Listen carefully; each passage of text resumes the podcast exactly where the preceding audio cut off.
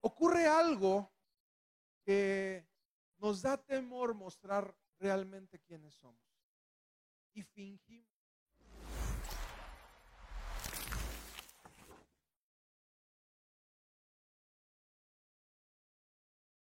Levíticos 19, 11 dice, no hurtaréis y no engañaréis, ni mentiréis el uno al otro. Proverbios 12, 22.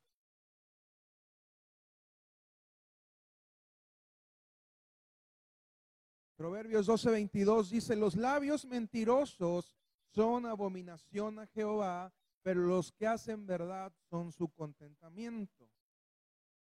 Efesios 4:25 dice, por lo cual desechando la mentira, hablad verdad cada uno con su prójimo, porque somos miembros los unos de los otros.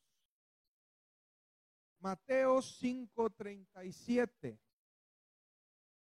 Pero sea vuestro hablar sí, sí, no, no, porque lo que es más de esto, de mal procede. El líder, como hablábamos, tiene que aprender a cuidar su lengua. La clase pasada hablamos de, las, de los 11, 11 tipos de malas palabras. Normalmente relacionamos eh, las las malas palabras con hablar obscenidades, pero nos dimos cuenta que son muchas otras obscenidades, quejas, vanerías, salamerías y cosas que como líderes tendríamos que cuidar. ¿Por qué razón? Porque todo lo que nosotros hablamos como líderes se magnifica porque impacta directamente en la vida de otras personas. Eh, nos vamos a centrar en, el, en la clase 6 en lo que es la veracidad, la verdad. ¿Por qué el líder debe hablar con la verdad? Hablábamos que la falsedad eh, no solamente se manifiesta cuando decimos algo que, no es eh, correcto, que no es lo real.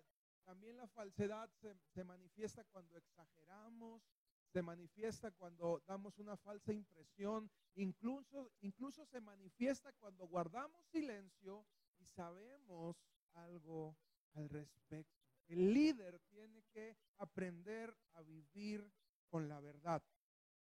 La Biblia nos enseña que la mentira puede ser un pecado generacional.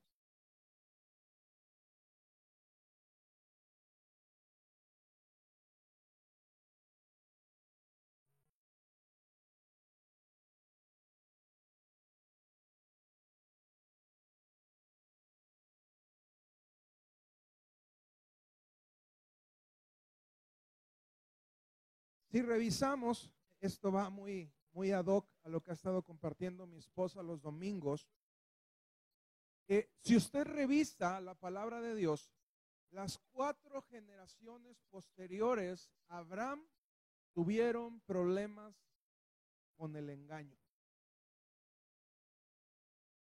¿Usted recuerda la mentira de Abraham? ¿Cuál fue? ¿Usted ha leído la palabra? ¿Cuál fue?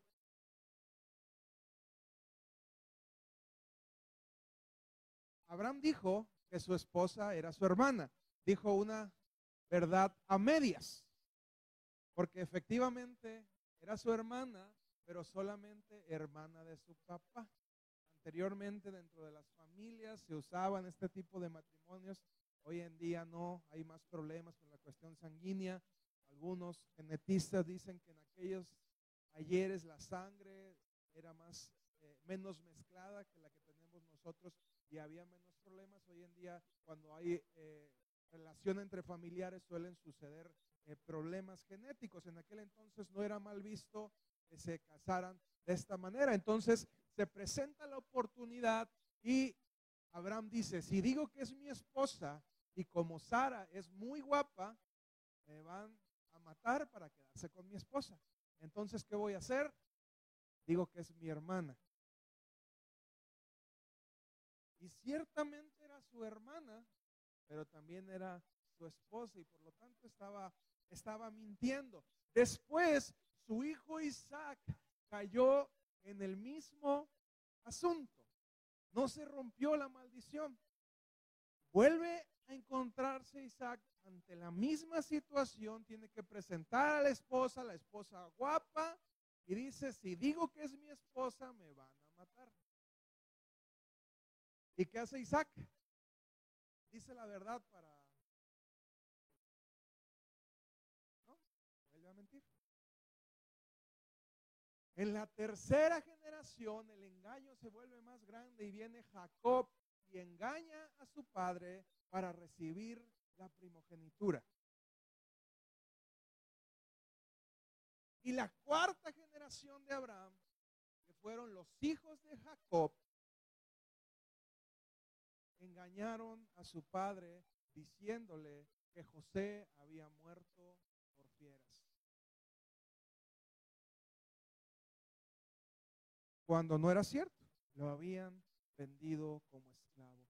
Si usted ha crecido en una familia de engañadores, en una familia de mentirosos, puede ser que esté cargando con esta herencia, una herencia en lo espiritual. Y es necesario que con mayor razón usted asuma el hacer algo al respecto. Que usted se levante y rompa con esto, convirtiéndose en una persona de verdad. La verdad es incómoda, la verdad es luz. Diga conmigo, la verdad es luz. Y al que quiere andar a oscuras, la luz le incomoda. El que quiere esconder algo, la luz le incomoda. Son principios de veracidad. El primero, el engaño puede ser un pecado generacional. El segundo, la verdad y el amor no son incompatibles. Debemos aprender a decir la verdad con amor. Normalmente las personas anteponemos eh, cualquier cosa para no decir la verdad. La excusa más, más común. De que, ay no, es que no se lo digo porque lo amo, la amo y no la quiero lastimar. Y anteponemos el amor a la verdad. Cuando estos dos principios no son incompatibles.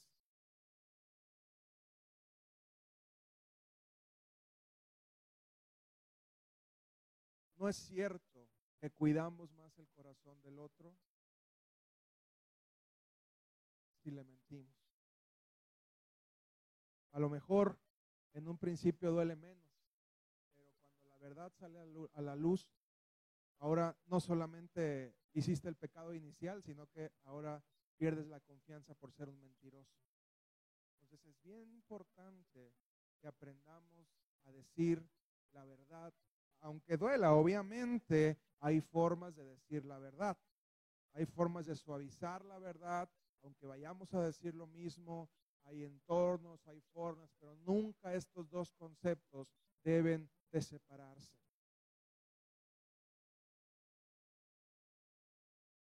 Siendo sinceros, mentir es mucho más fácil que decir la verdad. Si no fuera así, no tendríamos problemas para decir la verdad. Nos es difícil enfrentar la verdad. Luego decimos, papá, ¿me dejas ir a una fiesta? Eh, van, van a ir puras amigas y nos vamos a venir temprano. Y es más fácil lograr nuestros objetivos cuando mentimos a cuando decimos la verdad.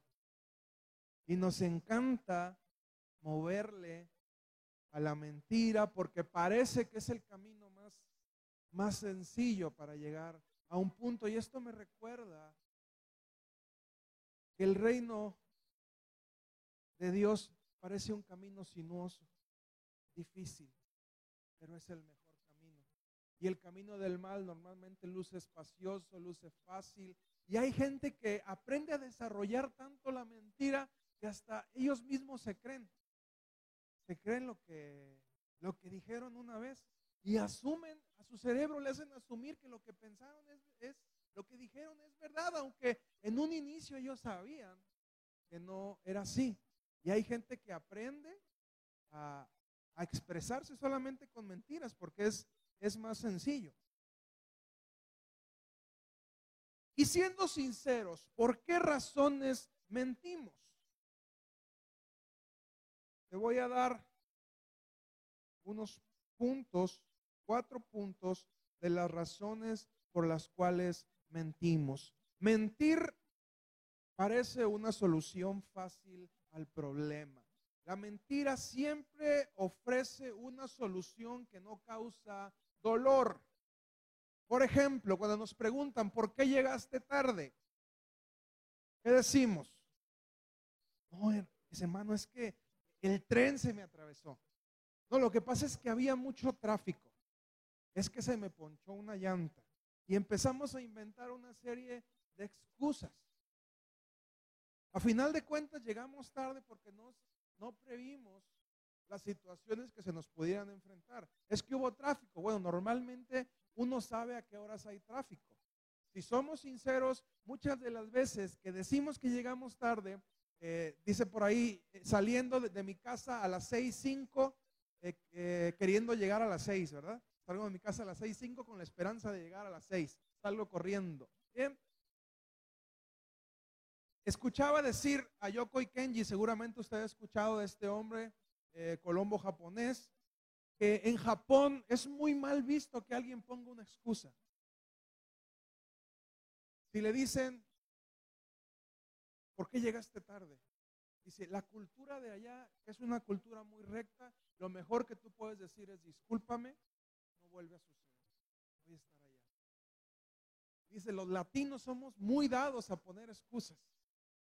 Es que pasó esto, es que se atravesó un perro, es que el tren, es que los carros, es que un montón de cosas.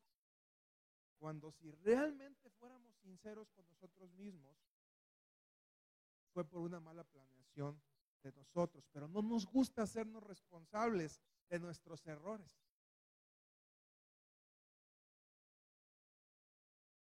El problema de excusarse con una mentira es que nos va a llevar a más y más y más mentiras. Y hasta que no se descubra la verdad, seguiremos acumulando y acumulando mentiras. El punto número dos, ¿por qué mentimos? Porque la mentira hace que los demás piensen bien de nosotros ocurre algo que nos da temor mostrar realmente quiénes somos. Y fingimos algo y decimos algo porque nos gustaría que otras personas pensaran bien de nosotros. Y comentaba el, eh, la clase anterior que decíamos, ay, qué tiempo tan hermoso en la presencia de Dios, un servicio inolvidable. El Señor se movió tremendamente cuando la verdad es que fue un servicio como cualquier otro. Y exageramos las cosas. ¿Y por qué las, las exageramos? Porque queremos que los demás piensen bien de nosotros y que digan, wow, esa iglesia, yo voy a ir porque ahí siempre hay un mover tremendo de la presencia de Dios y estamos a lo mejor atrayendo personas diciendo una mentira. Qué triste que esto ocurra en, una iglesia, ¿va? Queremos que los demás vean de nosotros lo que queremos que vean y no lo que somos. Y déjame decirte, definitivamente ninguna relación interpersonal va a ser profunda si no está basada en la gracia y no en el desempeño. Quien realmente te ama, te va a amar como eres, con tus virtudes y defectos. Una relación profunda solamente se construye a partir de una persona que te conoce tal como eres. Y aún así te acepta. Pero toda relación que está en base al desempeño, a lo que quiero que vean de mí, a lo que quiero aparentar que soy, a lo que quiero aparentar que tengo, jamás va a lograr que se desarrolle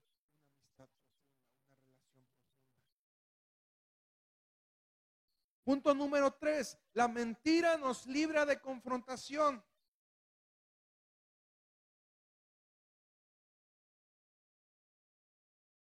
La más grande expresión que usted puede tener por una persona es hablar con la verdad. Por ejemplo, le decimos a nuestra... Eh, nos equivocamos al no decirle, por ejemplo, tomando este ejemplo, que la engañamos. Por tomar este ejemplo, este hipotético, te estoy engañando, pero no te digo porque quiero evitar la confrontación, porque quiero evitar que haya un daño emocional.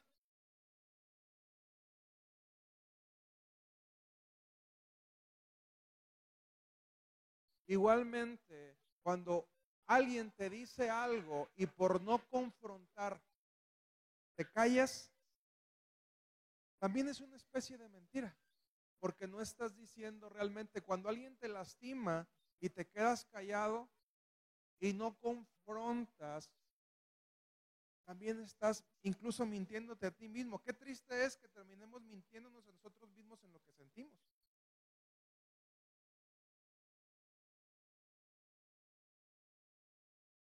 ¿Y esto en qué se basa? En evitar la confrontación. Y ya habíamos hablado en clases anteriores que una cosa es confrontar y otra cosa es enfrentar. Enfrentar genera un conflicto, confrontar genera un intercambio, el ponerte frente a frente y decir lo que sientes y lo que piensas en una atmósfera de amor.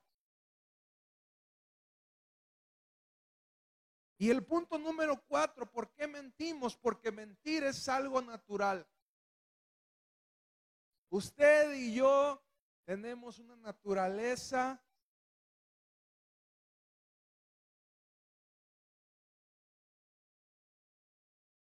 en la cual se nos facilita mentir. Dice Juan 8:44, vosotros sois de, sois de vuestro padre el diablo y los deseos de vuestro padre queréis hacer. Él ha sido homicida desde el principio y no ha permanecido en la verdad porque no hay verdad en él.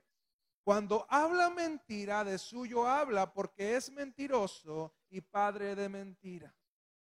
Para Satanás, la mentira es su lengua materna. Así es de que en nuestra humana debilidad, usted y yo no necesitamos ningún tipo de clase para mentir. ¿Se ha dado cuenta que los niños aún pequeñitos comienzan a decir mentiras? Y usted puede decir, ¿quién le enseñó a este chamaco a mentir? Pero como te decía, esto que viene atrás, el evitar la confrontación, el decir, si digo la verdad, mi papá me va a sonar, mi papá me va a regañar. Entonces algo en la humana naturaleza le dice al hombre, si es necesario,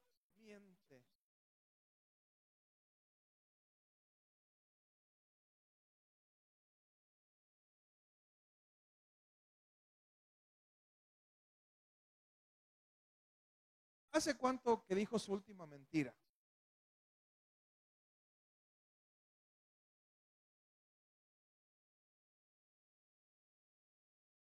Y usted va a decir, no, o sea, yo no, hermano, soy, cristiano, guardo mi boca. Pero si somos sinceros y revisáramos nuestra vida, todos mentimos. Y todos mentimos muchas veces. De las formas en las que hablamos. Las once formas. En nuestra voz, perdón, e, esas eran las falsedades. Todos mentimos, todos exageramos. De repente todos nos quedamos callados cuando sabemos una verdad. ¿Hace cuánto que mentiste la última vez? Si somos sinceros, no creo que hace mucho. Decía el autor que a menos que, que, te acabes de levantar y comenzaste a, a leer el libro en ese momento, seguramente no has mentido, pero si somos sinceros, hemos mentido durante el día. de alguna u otra manera. El detalle es que necesitamos comenzar a ser conscientes, sobre todo cuando tenemos un problema crónico, como lo que hablábamos de los principios, que la mentira se convierte en una cuestión generacional. Hebreos 6:18 dice, para que por dos cosas inmutables en las cuales es imposible que Dios mienta, tengamos un fortísimo consuelo los que hemos acudido para asirnos de la esperanza puesta delante de nosotros. Hermanos, es imposible que Dios mienta. Y no lo digo yo, lo dice la palabra. Entonces, mientras la naturaleza de Satanás, mientras la naturaleza del hombre natural es mentir, la naturaleza y la esencia de Dios es decir la verdad. Cuando usted miente, actúa bajo la naturaleza de Satanás y cuando usted dice la verdad, usted actúa en la naturaleza de Dios. Y lo más curioso es que no solamente Dios dice que Él habla verdad, sino que a través de su Hijo, Él es la verdad. Dice la palabra, Jesús es el camino, la verdad y la vida. Como líderes tendríamos que aferrarnos